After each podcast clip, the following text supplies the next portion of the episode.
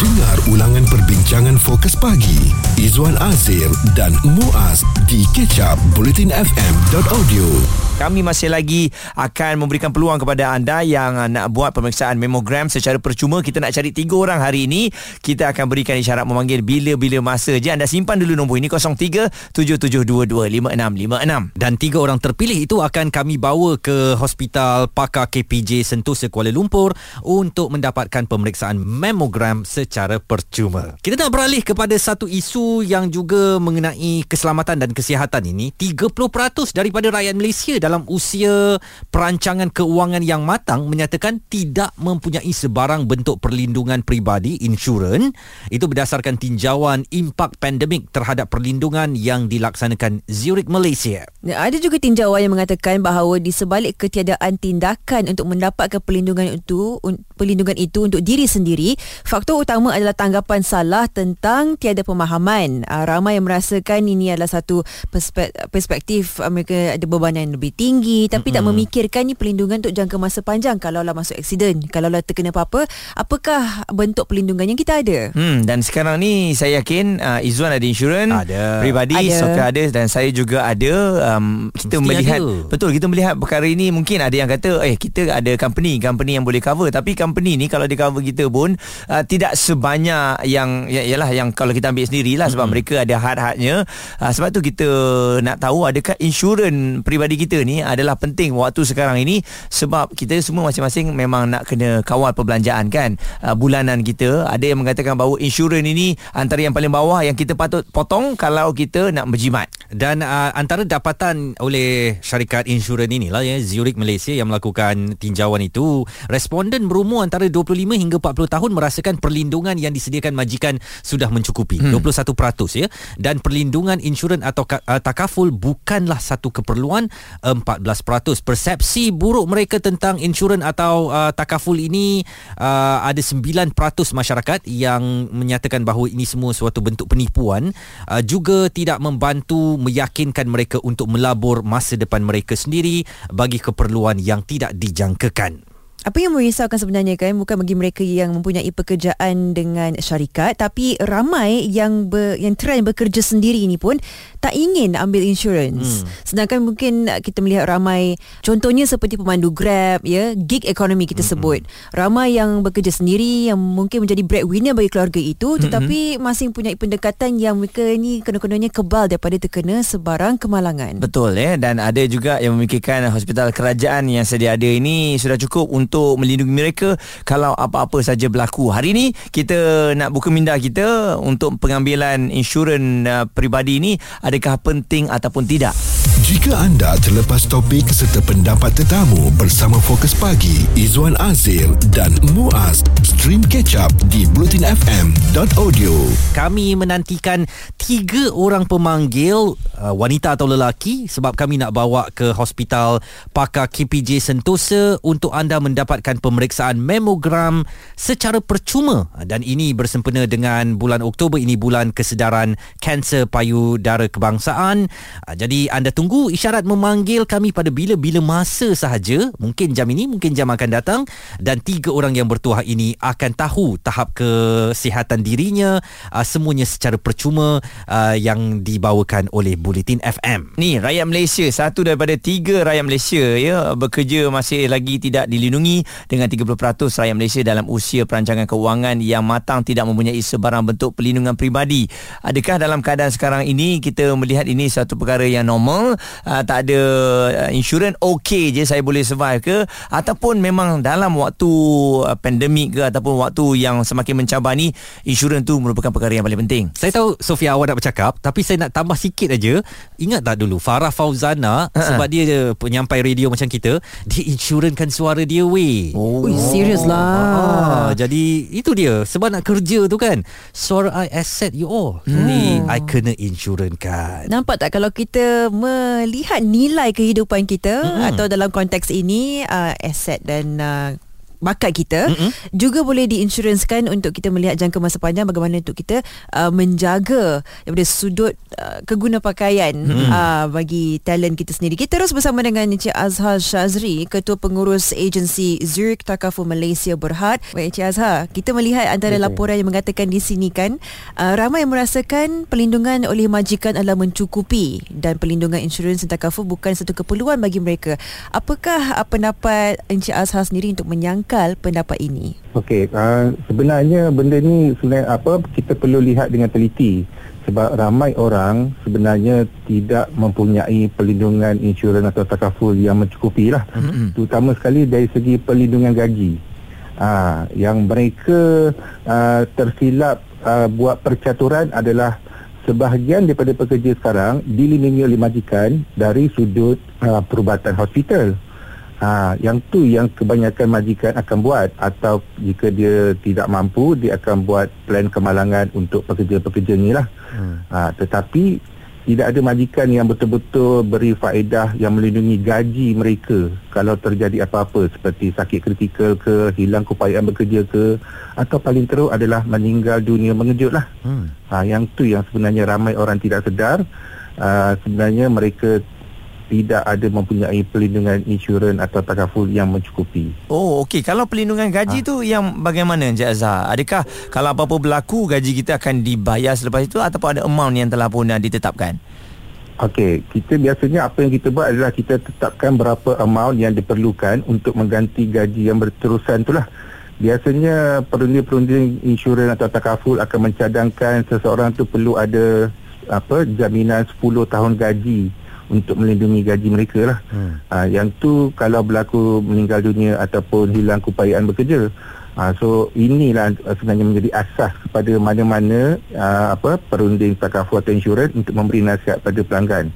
Uh, tapi buat masa ni kalau kita lihat uh, itulah uh, hanya segelintir syarikat saja yang memberikan faedah sebe, apa sedemikian mungkin syarikat-syarikat besar ke kepada pekerja mereka hmm. kebanyakan syarikat tidak memberikan uh, faedah sebegini pada pekerja dan berharapkan pekerja sendiri yang melindungi kebajikan mereka demi untuk keluarga lah hmm. Cik Azhar ketika Cik Azhar katakan ya. ada syarikat yang telah pun menginsurankan pekerja mereka cukup ke dengan insurans yang diberikan oleh syarikat ini semata-mata dalam apa juga aspek keselamatan pekerjaan Okey. Uh, dalam pekerjaan-pekerjaan contoh pekerjaan-pekerjaan yang sangat berbahaya seperti di pelantar minyak ke pekerja kapal ke biasanya majikan memang ada ambil insurans atau takaful kemalangan untuk pekerja tetapi mungkin ia terhad pada skop waktu kerja sahaja. Hmm. Uh, tidak ramai syarikat yang uh, melindungi pekerja-pekerja mereka secukupnya lah dari pelbagai aspek hospital, gantian gaji. So penting untuk pekerja sebenarnya meneliti apa yang faedah sediakan uh-huh. dan apa yang tak cukup tu dia perlu sediakan sendiri. Dan uh, sekejap lagi kita nak bercakap uh, tentang bagaimana tahap kesedaran masyarakat kita untuk mempunyai insurans bagi perlindungan diri kita ini. Di pihak Zurich Malaysia sendiri apakah uh, kalian berpuas hati dengan tahap itu? Izwan Azir dan Muaz di Catch Up Bulletin FM. Hari ini perlindungan insurans ya pribadi ni dilihat memang cukup penting. Cuma bila kita kalkulate balik setiap bulan ya um, dia macam tak cukup. Bila tak cukup uh, kita dah malas nak bayar komitmen setiap bulan jadi insurans ini antara yang terawal akan kita potong. Cuma kita risau berdasarkan dapatan oleh kajian yang telah dibuat 30% ni rakyat Malaysia tak ada perlindungan insurans dan kita juga mahu tahu apakah um, insurans ini sebenarnya pada pandangan masyarakat sesuatu yang membebankan sebab akan ada satu jumlah wang yang akan dipotong setiap bulan uh, dan mereka kata tak pernah pakai pun tak pernah sakit pun tak pernah mm-hmm. masuk hospital pun kan. Ini antara yang menjadi um, kepercayaan ramai pihak. Kita masih lagi bersama dengan Encik Azhar Shazri. Beliau adalah ketua pengurus agensi Zurich Takaful Malaysia Berhad. Apakah dalam uh, kajian yang dilakukan oleh Zurich uh, Takaful Malaysia ini rakyat Malaysia masih berkira-kira tercongak-congak uh, mengenai kepentingan untuk um, melabur kalau boleh saya katakan bersama dengan uh, syarikat insurans seperti Zurich Okey, uh, sebenarnya Izwan dan apa Muaz, uh, apa yang berlaku sekarang, kita sekarang menuju zaman uh, selepas COVID. Hmm. Uh, kalau dulu kita tengok sewaktu ada lockdown, PKP, kebanyakan rakyat dia tak banyak berbelanja sebab dia terkurung di rumah. uh, dia terhad dia tak boleh rentan negeri jadi mereka ada banyak lebihan so berbanding dengan sekarang mereka punya perbelanjaan dah mula uh, naik semula lah terutamanya perbelanjaan gaya, gaya hidup. So inilah sebenarnya antara punca kenapa ramai orang uh, mengeluh mereka tidak mampu mengambil insurans atau takaful. Uh, ada yang ambil pun juga kata mereka dah tak mampu nak bayar.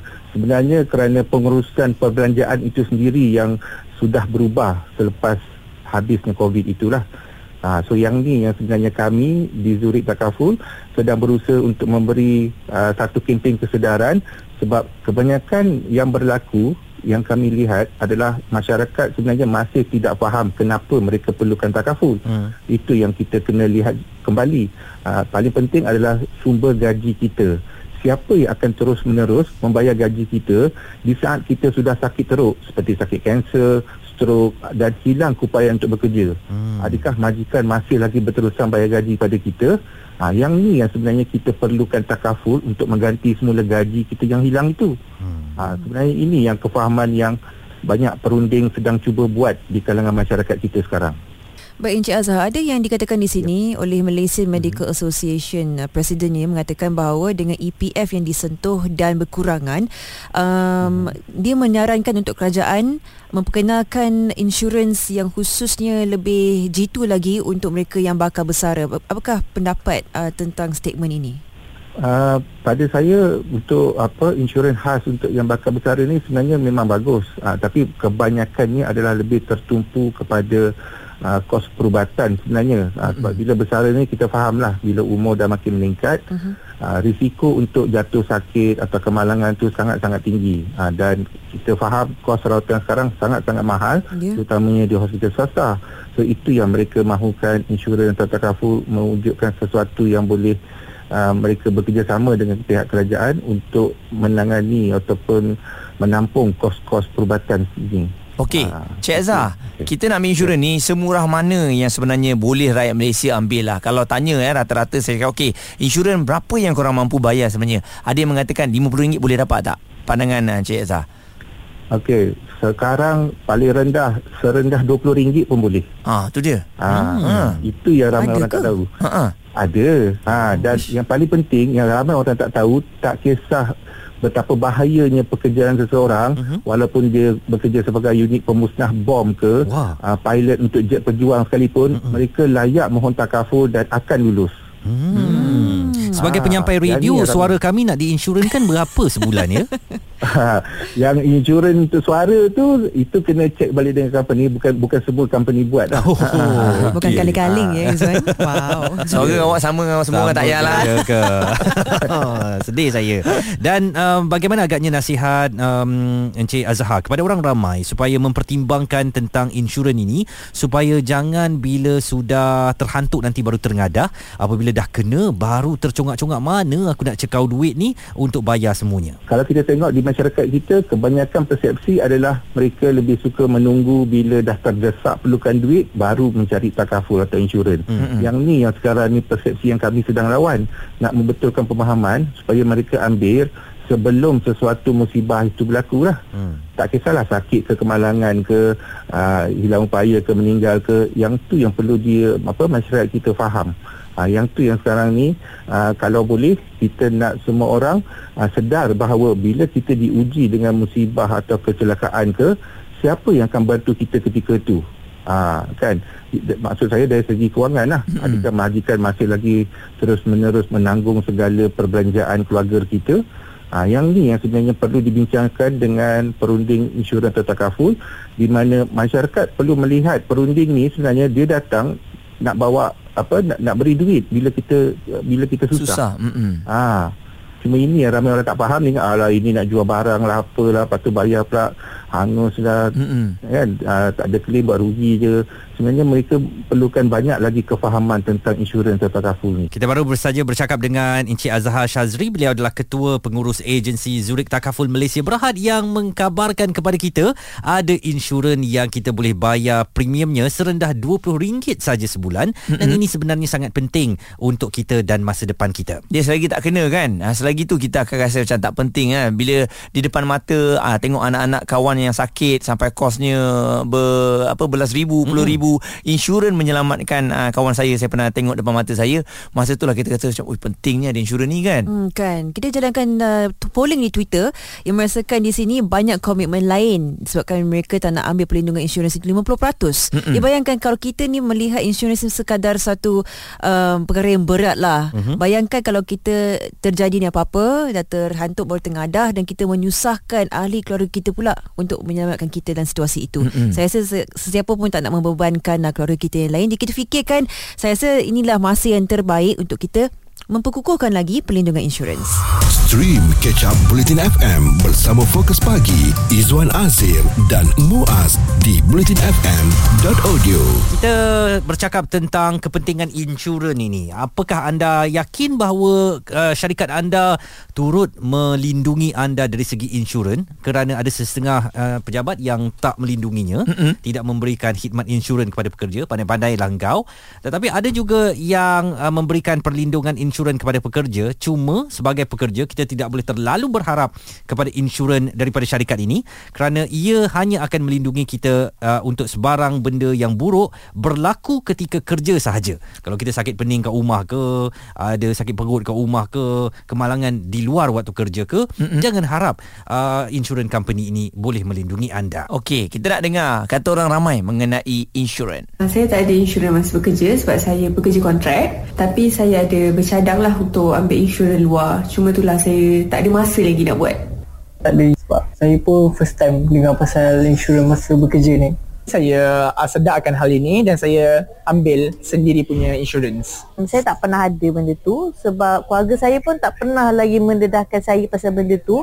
Jadi saya pun macam tak ambil kisah sangat lah pasal apa tu insurans masa bekerja. Saya tak ada insurans masa bekerja and saya okey je sebab tak ada caruman uh, untuk gaji saya dipotong. Dan kita sedia maklum lah Selagi tak ada berlakunya apa-apa kepada kita Kita memang akan merasakan bahawa Kita bayar bulan-bulan tu Macam burn je duit kita kan mm-hmm. Sebab bila ada yang dah 5 tahun bayar Tak pernah jadi apa-apa pun Tak pernah accident pun hmm, Tak payahlah ambil insurans Itulah yang jadi masalahnya Kalau kita dah terkena sesuatu Dan baru kita nak cari insurans ke Takaful dah terlambat Sebab kita perlu maturity punya tempoh Betul. tu Untuk kita betul-betul Memanfaatkan apa yang telah pun kita uh, invest mm-hmm. Kiranya adalah insurans ini uh, Dan ada satu kajian ini mengatakan uh, disahkan oleh Bank Negara Malaysia 75% rakyat Malaysia tidak memiliki tidak memiliki simpanan RM1000 sekalipun uh-huh. jika berlaku hal kecemasan dan 6.62 juta pencarung KWSP bawah 55 tahun tidak memiliki uh, memiliki simpanan kurang daripada RM10,000. Dibayangkan uh, ini juga menjadi faktor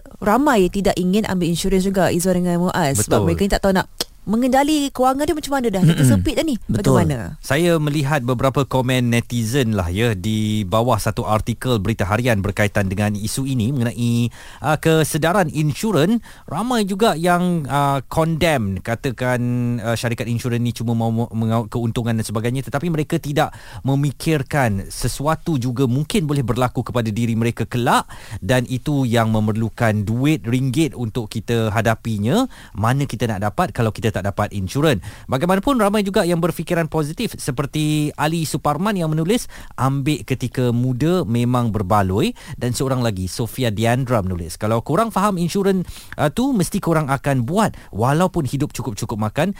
Kita semua teringin tapi tak mampu insurans kesihatan memang sangat penting percayalah cakap sis. Carilah yang trusted. Sis bukan orang insurans ya untuk promote-promote tetapi ini adalah mengenai masa depan kita. Dan satu lagi kerajaan telah memperkenalkan air lindung menerusi KWSP kalau ada di antara anda yang nak bayar bulan-bulan tu rasa terbeban dengan air lindung ini ya, akan ditolak dari KWSP anda sekali saja hmm. mengikut pakej insurans yang ada yang akan melindungi anda sebanyak 100,000 ya untuk kesihatan ini. Ha, jadi apa kata anda boleh terus ke website KWSP untuk tengok-tengok semula. Dan yang bagusnya air lindung ni setiap tahun dia akan renew. Maksudnya kalau tahun depan anda kata anda tak nak renew dia tak akan tolak daripada duit anda. Dan dia tolak hanya setahun sekali. Saya tak sukalah satu komen yang dibuat oleh netizen ini. Kenapa masyarakat kita masih ada pemikiran macam ni? Eh? maaf ya Habsah Saadun dia tulis masuk lubang kubur nanti malaikat muka nangki agak-agak tanya ke engkau ada insurans ke? Mm-hmm. engkau tak insurans kenapa mati ni Aduh, kenapalah berfikiran macam ni?